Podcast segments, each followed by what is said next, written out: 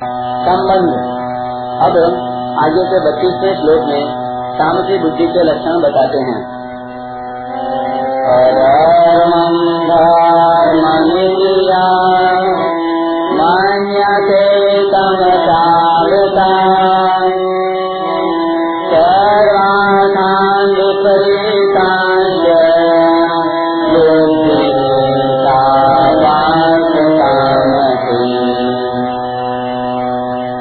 विवेकानंदन तमोगुण से जुड़ी हुई जो बुद्धि, अधर्म को धर्म और संपूर्ण चीज़ों को उल्टा मान लेती है, वह तामसी है।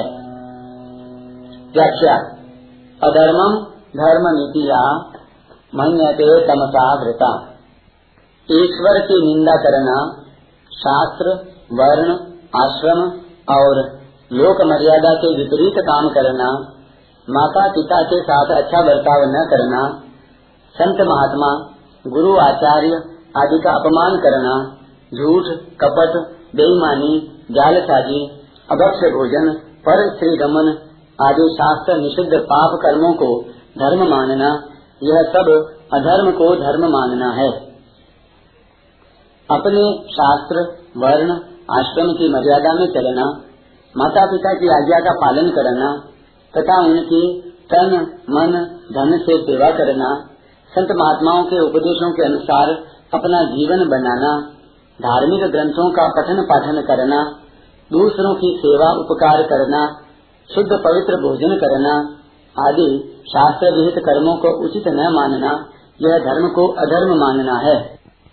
काम से बुद्धि वाले मनुष्यों के विचार होते हैं कि शास्त्रकारों ने, ब्राह्मणों ने अपने को बड़ा बता दिया और तरह तरह के नियम बनाकर लोगों को बाँध दिया, जिससे भारत परतंत्र हो गया। जब तक ये शास्त्र रहेंगे, ये धार्मिक पुस्तकें रहेंगी, तब तक भारत का उत्थान नहीं होगा। भारत परतंत्रता की बेड़ी में ही जकड़ा हुआ रहेगा। इसलिए वे मर्यादाओं को तोड़ने में ही धर्म मानते हैं।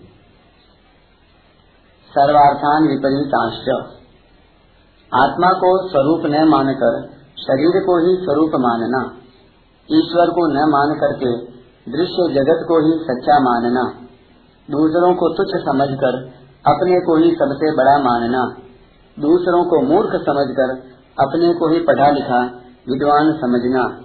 जितने संत महात्मा हो गए हैं, उनकी मान्यताओं से अपनी मान्यता को श्रेष्ठ मानना। सच्चे सुख की तरफ़ ध्यान न देकर वर्तमान में मिलने वाले संयोग जन्य सुख को ही सच्चा मानना, न करने योग्य कार्य को ही अपना कर्तव्य समझना, अपवित्र वस्तुओं को ही पवित्र मानना, यह संपूर्ण चीज़ों को उल्टा मानना है। बुद्धि ही पार्थ तामसी।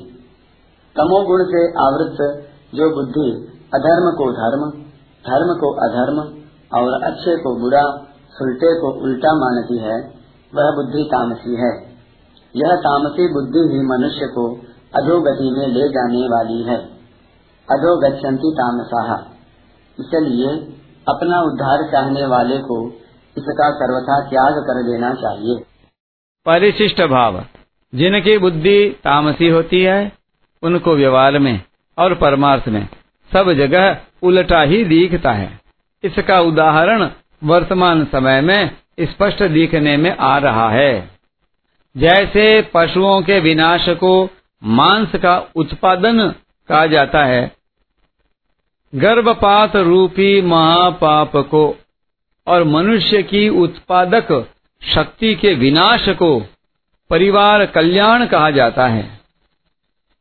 स्त्रियों की उच्छृंखलता को, मर्यादा के नाश को नारी मुक्ति कहा जाता है।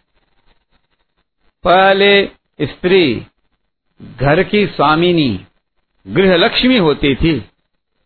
अब घर से बाहर अनेक पुरुषों की दासता, नौकरी करने को नारी की स्वाधीनता कहा जाता है। इस प्रकार पराधीनता को स्वाधीनता का लक्षण माना जाता है। नैतिक पतन को उन्नति की संज्ञा दी जाती है। पशुता को सभ्यता का चिन्ह माना जाता है। धार्मिकता को सांप्रदायिकता और धर्म विरुद्ध को धर्म निरपेक्ष कहा जाता है। जब विनाश काल समीप आता है, तभी ऐसी विपरीत तामसी बुद्धि पैदा होती है। विनाश काले विपरीत बुद्धि।